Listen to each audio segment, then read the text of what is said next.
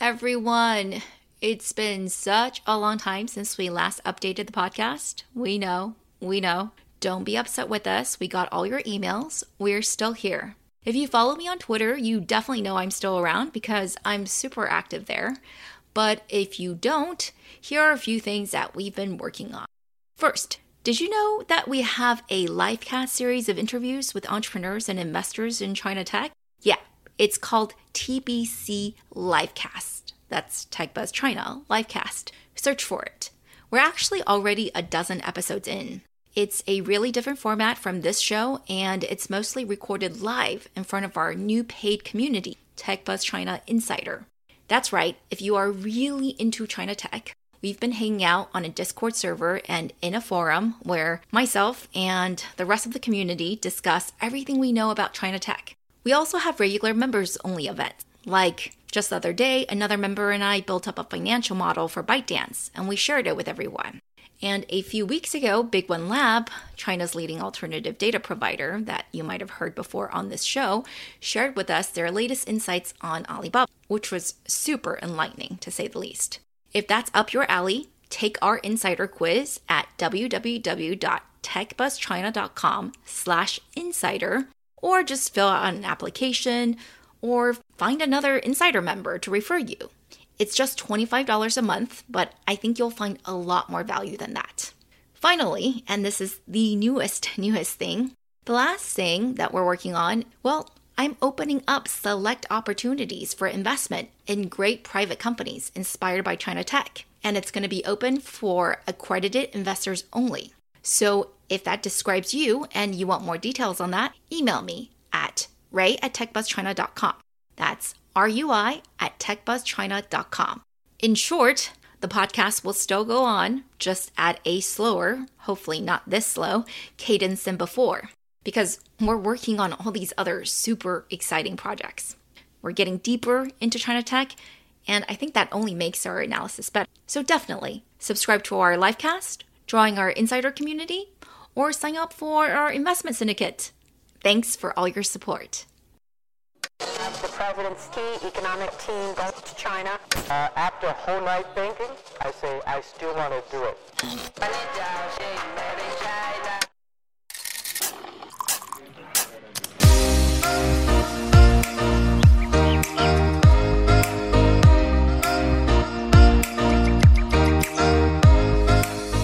Hi everyone, we are TechBuzz China by Pandaily, powered by the Sinica Podcast Network. We're a podcast focused on giving you a peek into what's buzzing within the tech community in China. We uncover and contextualize unique insights, perspectives, and takeaways on headline tech news that don't always make it into English language coverage, so you can be smarter about the world of China tech. TechBuzz China is a part of pandaily dot com, an English language site that tells you everything about China's innovation. I'm your creator and host, Rui Ma. As always, if you enjoy listening to us, give us a review on Apple iTunes or wherever you listen to your podcasts. We appreciate it so much.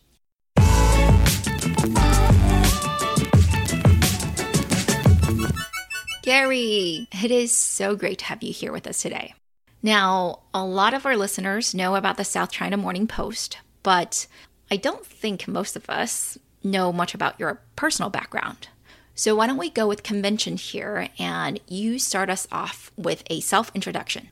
Thanks for having me on the podcast, Ray. It's great to be here. For me, my background is, I guess, a little bit different than what you would find in quote-unquote traditional news executive ranks. I spent my entire career going through a succession of big tech companies and also a couple of small ones. I started my tech career at Google. I worked for A O L, a division called Patch, which is infamous. I also spent some time at Spotify. I was part of the original team of Spotify U S. We were very small. When I joined, I think we were less than thirty people.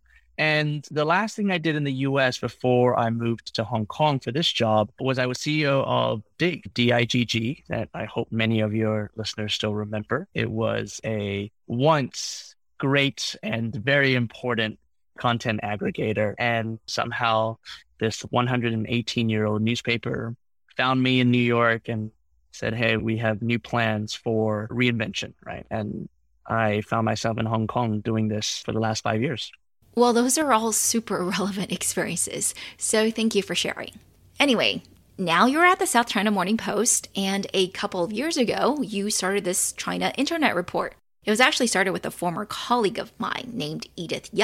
Yes, so Edith started it five years ago. And the first year, Edith did it by herself. She just felt compelled to put together a slide deck that explained the massive growth of the Chinese internet. And because it was so misunderstood, and, and people still at that point, five years ago, thought that China tech was all about copying everything else that had been invented in the United States or Europe. And it was, of course, by then already very different than that. Ever since then, so for the last four years, including this one, the South China Morning Post has produced the China Internet Report. And we've been very proud of how it's advanced over the last several years. Yeah, I really watched it grow over the years. Congratulations. It's quite extensive now. And this year was the first year that I was one of the three experts you guys quoted in this report.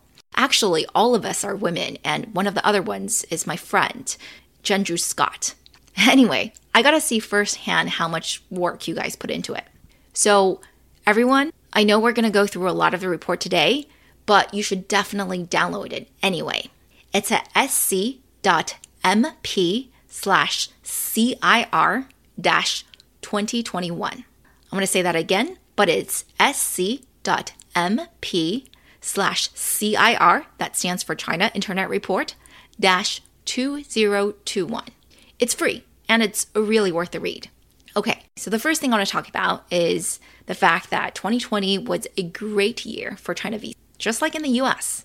Actually, it was exceptional, especially compared to twenty nineteen. So what do you think happened here, Gary? Yeah, it's really interesting. I think twenty twenty was a great year for China V C. twenty nineteen was a big surprise for the world when viewing Chinese internet investment because it was a huge down year.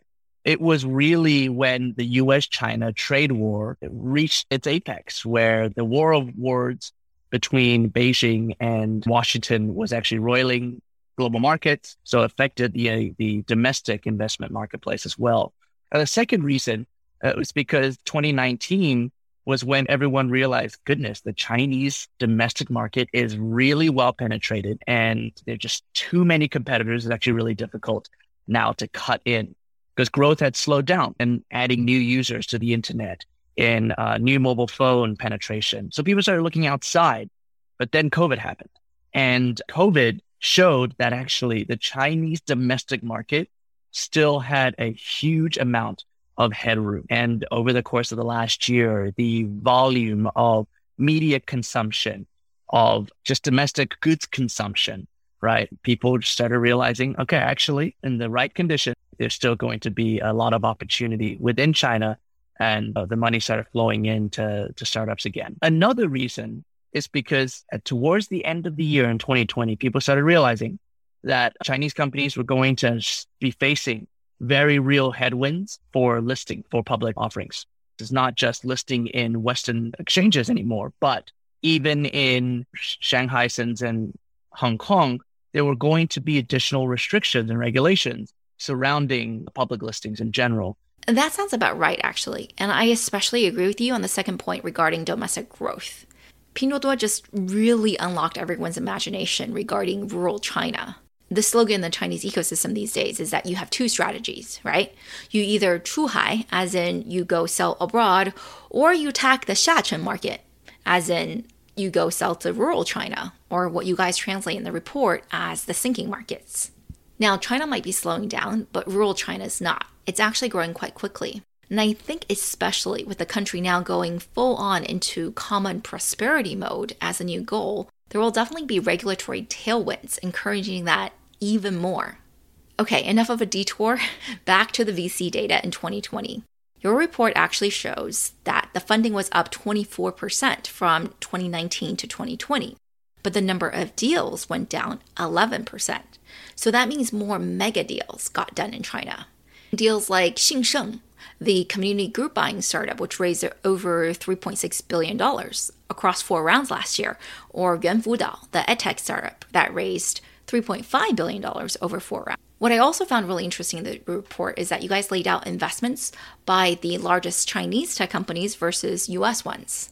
And I certainly didn't realize that I mean, we all know Tencent invested in a lot of companies last year. They invested in one hundred sixty-eight, but I did not know that Google also invested in one hundred fifty-five companies. It's not just Google either. The next few are pretty comparable as well. Xiaomi invested in seventy startups, but Microsoft did fifty. And Alibaba invested in forty-four, but Amazon did twenty-eight. So they're not that far apart, although I'm guessing that if we dig into the Chinese deals, the Chinese internet companies are probably leading more rounds and getting greater ownership than their Western counterparts. And they're probably investing in later stages. But I don't have the data for that, so maybe someone else can look into it. Anyway, let's go back to the report. Gary, you guys picked five trends. Tightening regulations. Bumpy roads for I P Os. Overseas expansion plans. Shifting demographics. And finally, you have this very specific section focused on growing private domain traffic, which is most relevant to e-commerce, but actually pretty important to understand for all of consumer internet. So let's go through them in order and talk about the tightening regulations. It's really dominated the conversation. I'm sure it's driven S D M P a lot of traffic. Certainly for myself in the last year, it's given me a lot of work. A lot of it just me explaining to organizations, funds, investors, what exactly is going on in China as it pertains to regulation. Now, I've actually done a lot of speaking on the subject, so I could theoretically do the next section, but I've actually heard you talk about this on the London Tech Week panel we just did together. I think you did a fantastic job there. Could I just get you to repeat that whole thing again and tell our audience here what is going on with all the tech regulations in China? Sure. The regulation or the regulatory environment in China is changing, and it's changing extremely fast. We have broken it down into really four different key areas of tightened regulation that is really impacting the market: antitrust, fintech, data, and then finally crypto. Let me walk through each of these one by one. For antitrust, what we're seeing is that the Chinese government is starting to come down on these huge tech giants that have been created over the last several decades. Now, in China, in some sectors, the market concentration of these tech giants is even higher than that in the United States, which is already very high. For instance, the top three players in China's e-commerce sector command eighty-four percent of the marketplace. In the U S, it's only fifty-one percent. In food delivery, ninety-eight percent of the marketplace belongs to just two players. In ride hailing, it's also only two players that combine for ninety-two percent of the marketplace, where Didi is actually the vast majority.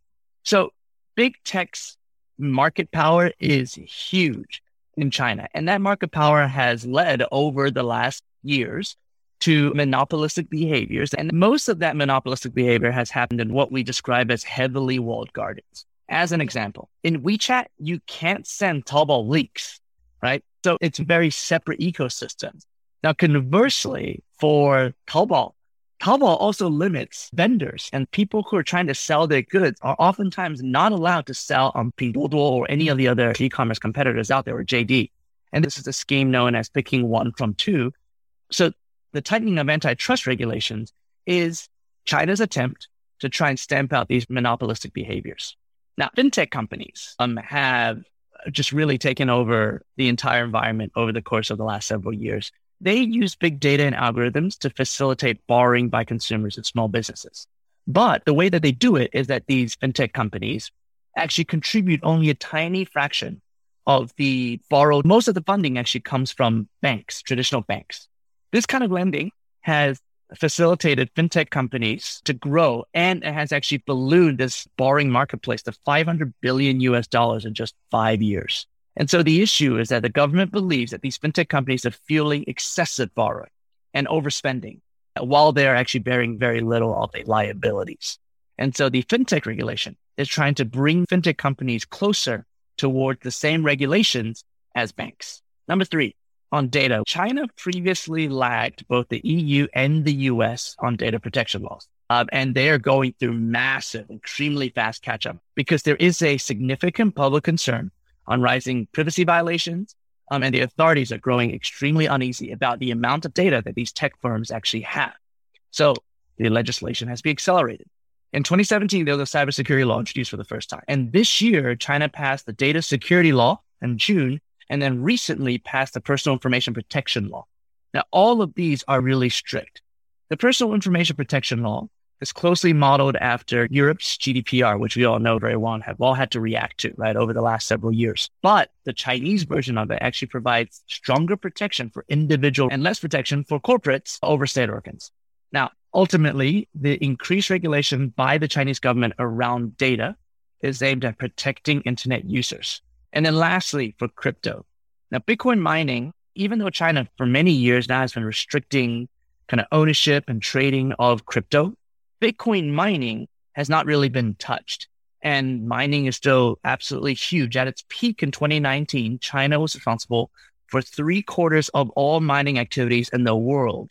And even as recently as earlier this year, China was still responsible for sixty-five percent of all of the world's Bitcoins mined. The issue for China is really twofold. One is the fact that Beijing wants to get the environmental impact of all of Chinese industries under control and get to carbon neutrality by twenty sixty. The other reason is because China is very concerned about financial security, and especially about what they refer to as quote-unquote graft. It's this umbrella catch-all for corruption. China is scared of not being able to control capital outflows. Those are the four key areas of regulation that we're paying attention to, and they have really impacted global markets.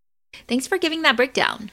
I personally have a slightly different way of bucketing it, which I'll just share with everyone because maybe you find it more helpful, maybe less helpful, I don't know. But the three buckets I use are, one, there are regulations that are, you know, Chinese idiosyncratic. So things like decimating the after-school tutoring sector or limiting minors' video game playing. Those are all things that are kind of specific to solving issues within China. So you really need to understand how China works in order to predict them. But the other two buckets, I think, are much more clear, even if you didn't truly understand China.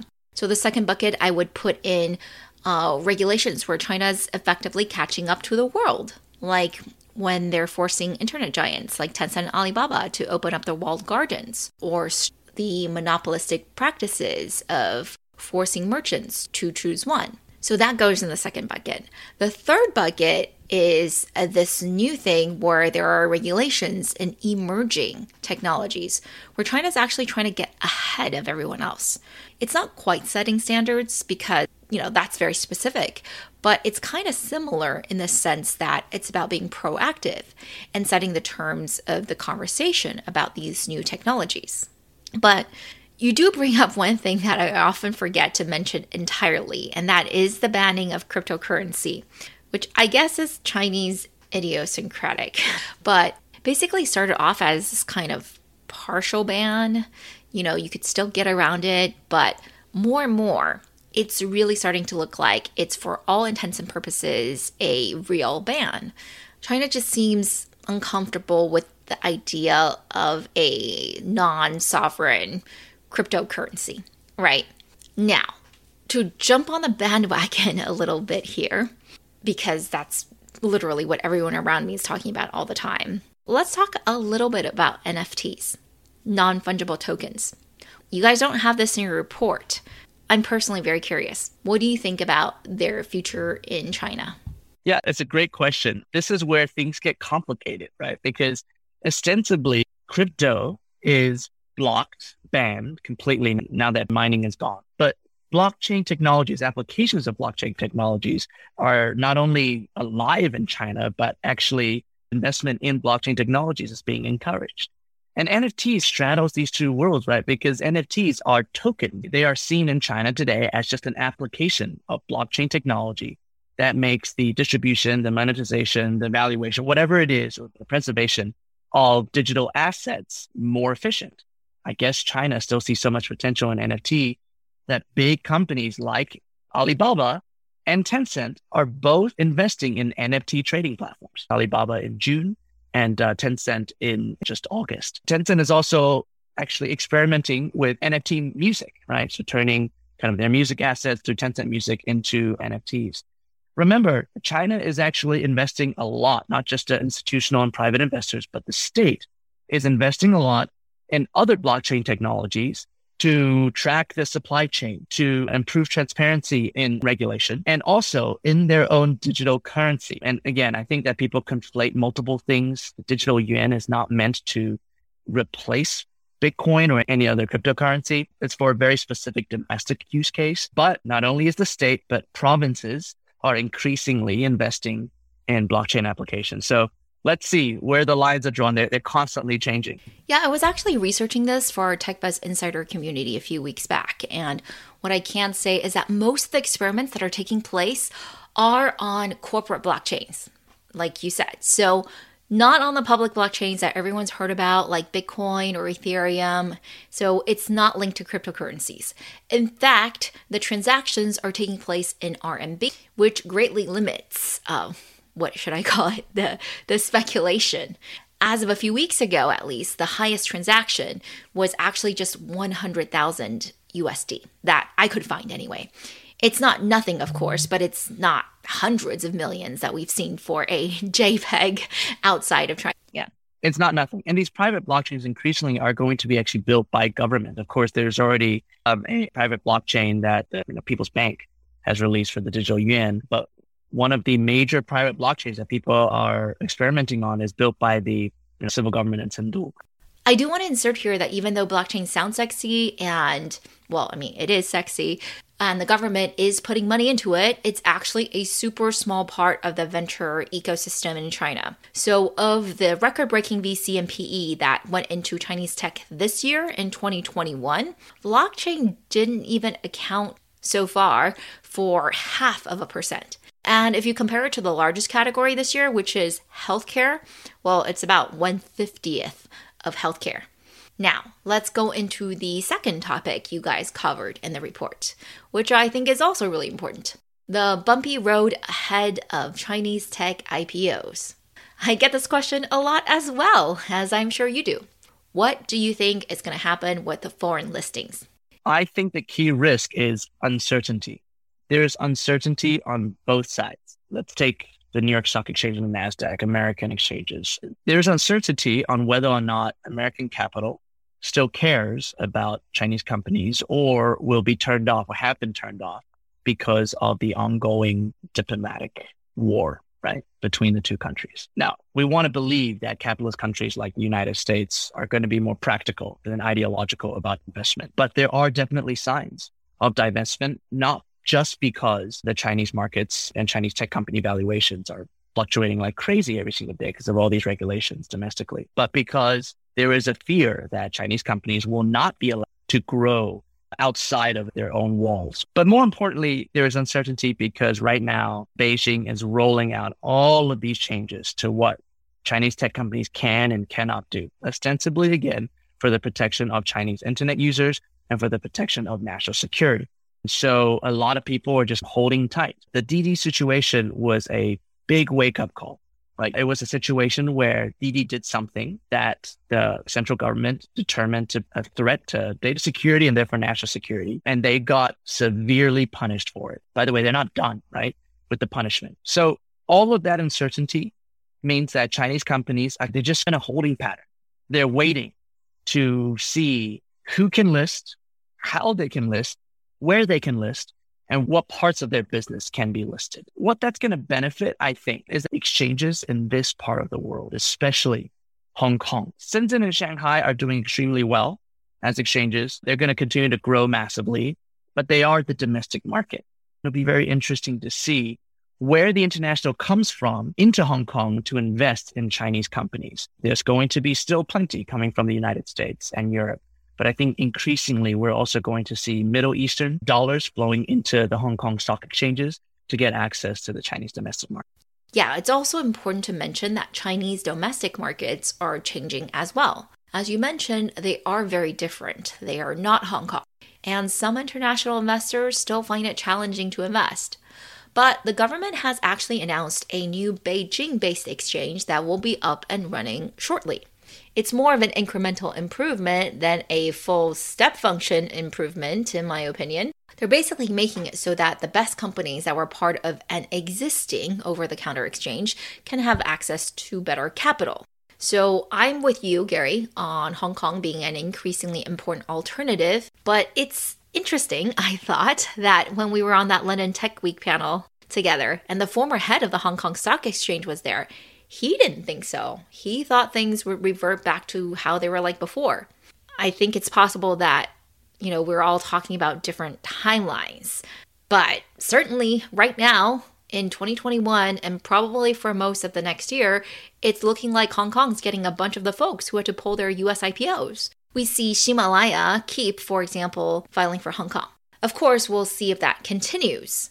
It may frankly depend on what this Didi situation yields. So far, leaks keep on saying that the investigation's about to end, but I don't know, it's been a couple months and all of us have yet to hear any final findings. They effectively had no engineers, no people working on any product improvements. Every single employee seems to be focused on this internal investigation and figuring out um, how to reorient the company and their operations to fit within these new rules. Yeah, to comply, because it's an existential crisis. They're losing market share every day. They don't get fixed, and their competitors are raising money.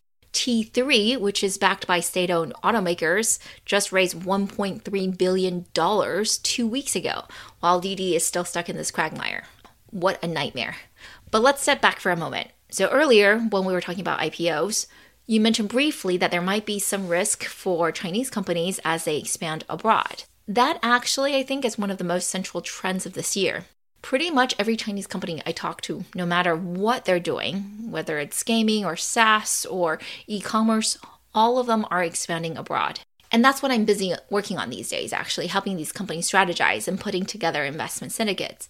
You mentioned, though, in the report that some are downplaying their Chinese origins to expand, specifically in Southeast Asia. I think part of it is to get under the radar of geopolitical tensions, but part of it is also just in the countries that these Chinese companies are investing in, acquiring companies and, and trying to grow their footprint around the world. There is anti-Chinese sentiment, and this is long-rooted, right? So I think downplaying, in some ways, it's probably a smart move by most of these big companies. Chinese companies over the last several years, led by Alibaba and Tencent, have been moving aggressively into Southeast Asia, both through investment and just direct acquisition. Alibaba did that with Lazada. J D has invested in Gojek, right? That has now merged, was in the process of merging with, with Toco. And then Tencent invested in C Group. So the Chinese tech grasp across the Southeast Asia unicorns and giants is already pretty well established, but there's still a huge amount of opportunity because we are talking about a part of the world, Southeast Asia,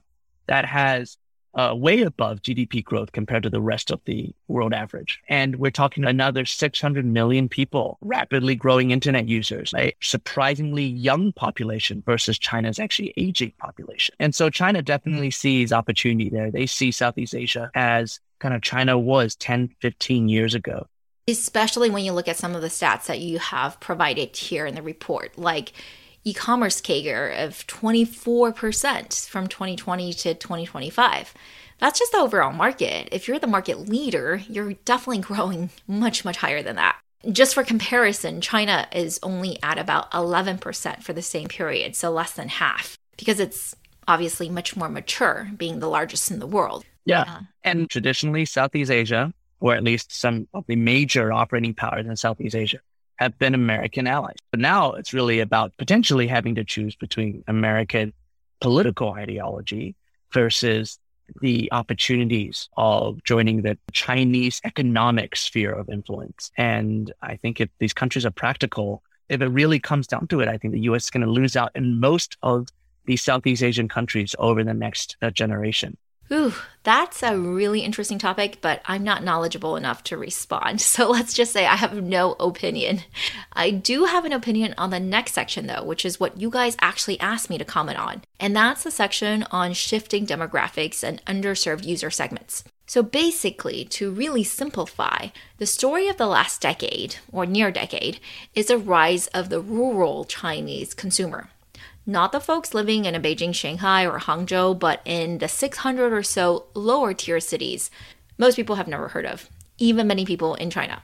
But now that China is at one billion mobile internet users, and even most of rural China is online now, seventy percent in fact, where to look for growth?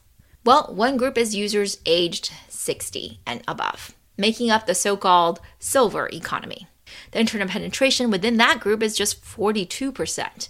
And so you're hearing all these stories about internet companies making special editions of their apps, simplified with larger fonts for senior citizens and getting millions of new users onboarded. This segment, by the way, also spends more than average. So two point three times the average internet user, according to a two thousand seventeen survey. It's a real market. It's not just seniors, though. There's also the she economy catering to females. Females in China are becoming both more educated and also staying single for longer periods of time, and they're having less kids. So that means they have different needs from prior generations and could use different products and services. You've probably heard about the aging demographic crisis in China.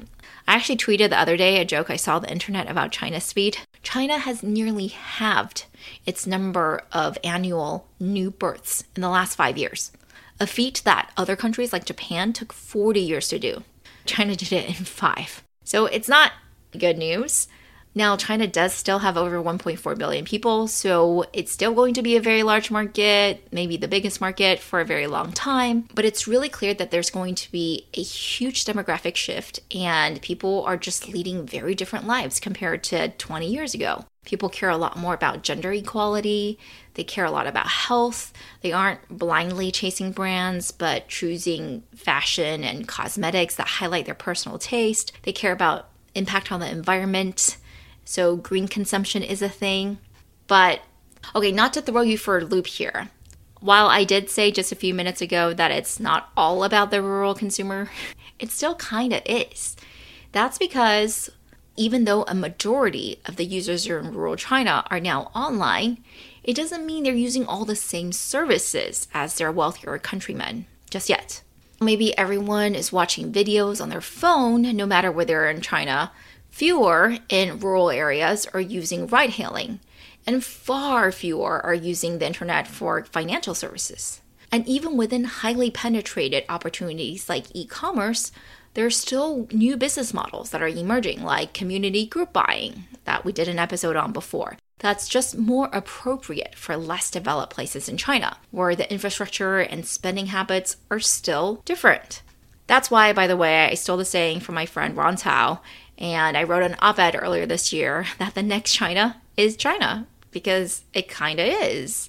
Okay, so I rambled on quite a bit about the underserved markets.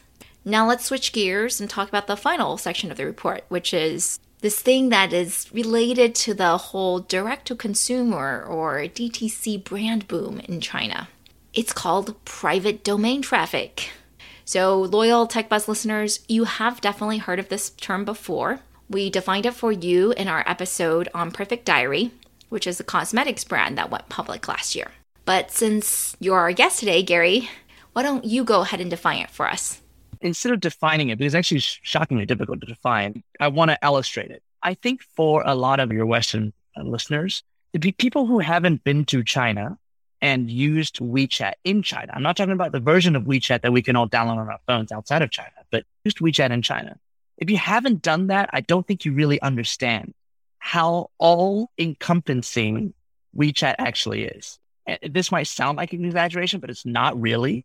You can have a phone with only WeChat on. You don't have to have anything else on your phone or on your person to be able to survive in China. You could live within one app and be completely satisfied and have access to pretty much everything in life. That is private domain traffic. Right? For a company, an individual, a corporation, within a single channel, they will be able to have one-on-one relationship, direct relationship with a user and be able to serve all of that user's needs through single channels. That is very unique.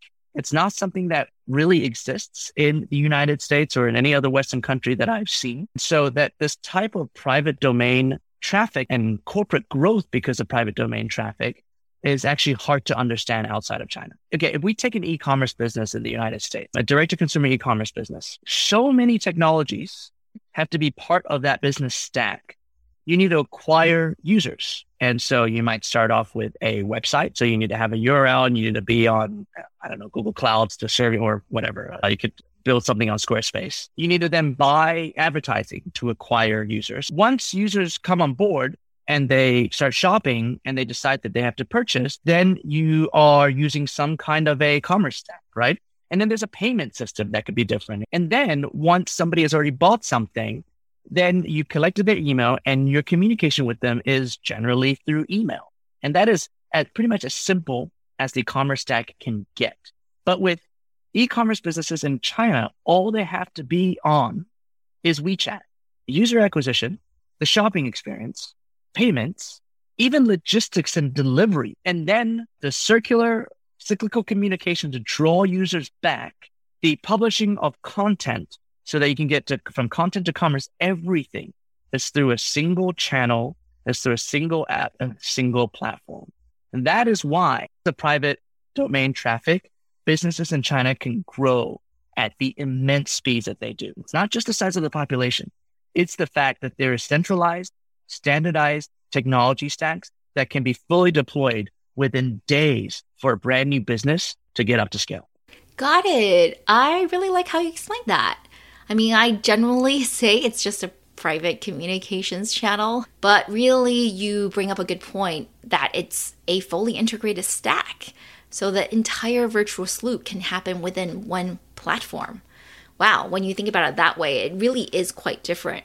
It's not that cheap, of course, and it does take a lot of operations, but nowadays, a lot more brands want more control over their customers, and they don't want to build on top of these centralized platforms like Alibaba. So they're doing a lot more on WeChat.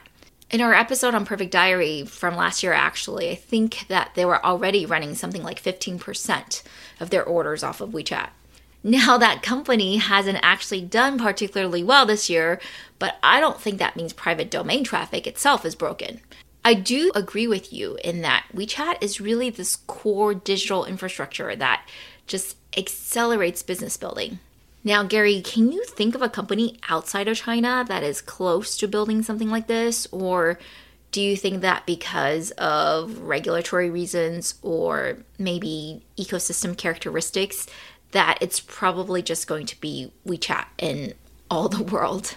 I haven't seen it. And by the way, WeChat as it is today might be different in two years because of these anti-monopoly regulations in China. WeChat would not be able to exist in the United States, and it would not be able to exist in Europe. It would have been broken up way before it reached this stage. Yeah, it's really hard to imagine someone building WeChat from scratch today.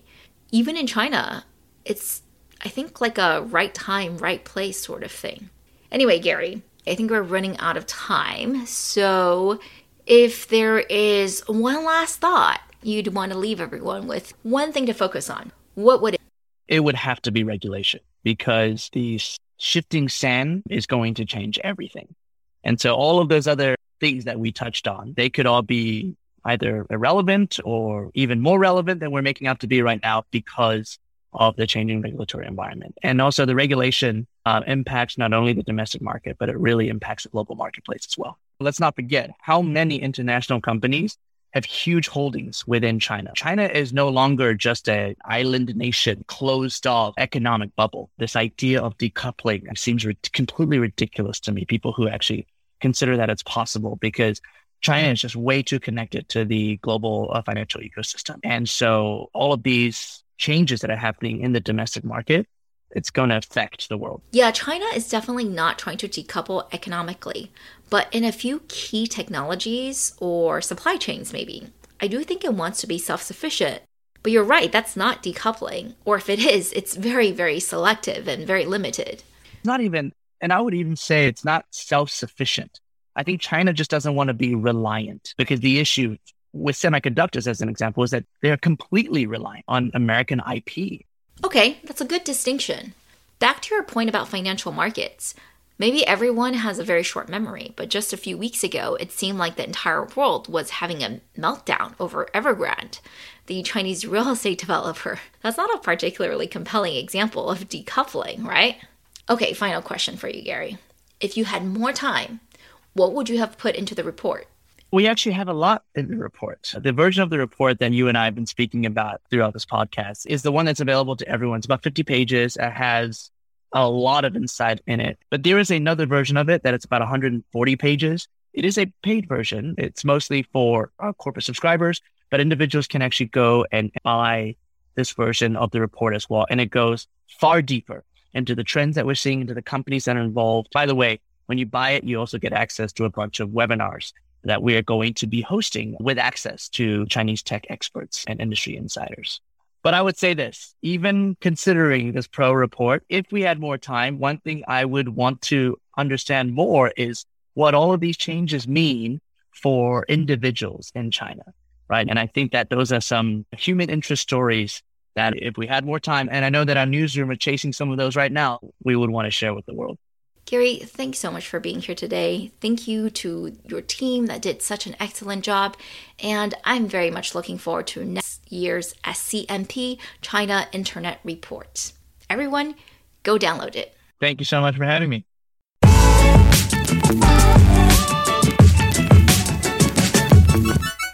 Thanks for listening. And don't forget to write us that review. Have any questions? Email us at R U I at tech buzz china dot com. We really enjoyed putting this together, and we're always open to any comments or suggestions. You can find us on Twitter at the Pandaily, at TechBuzz China, and my personal Twitter account is spelled R U I M A. Pandaily dot com is an English language site that tells you everything about China's innovation. Our producers are Bryce Ye and Kaiser Guo. Thank you for listening.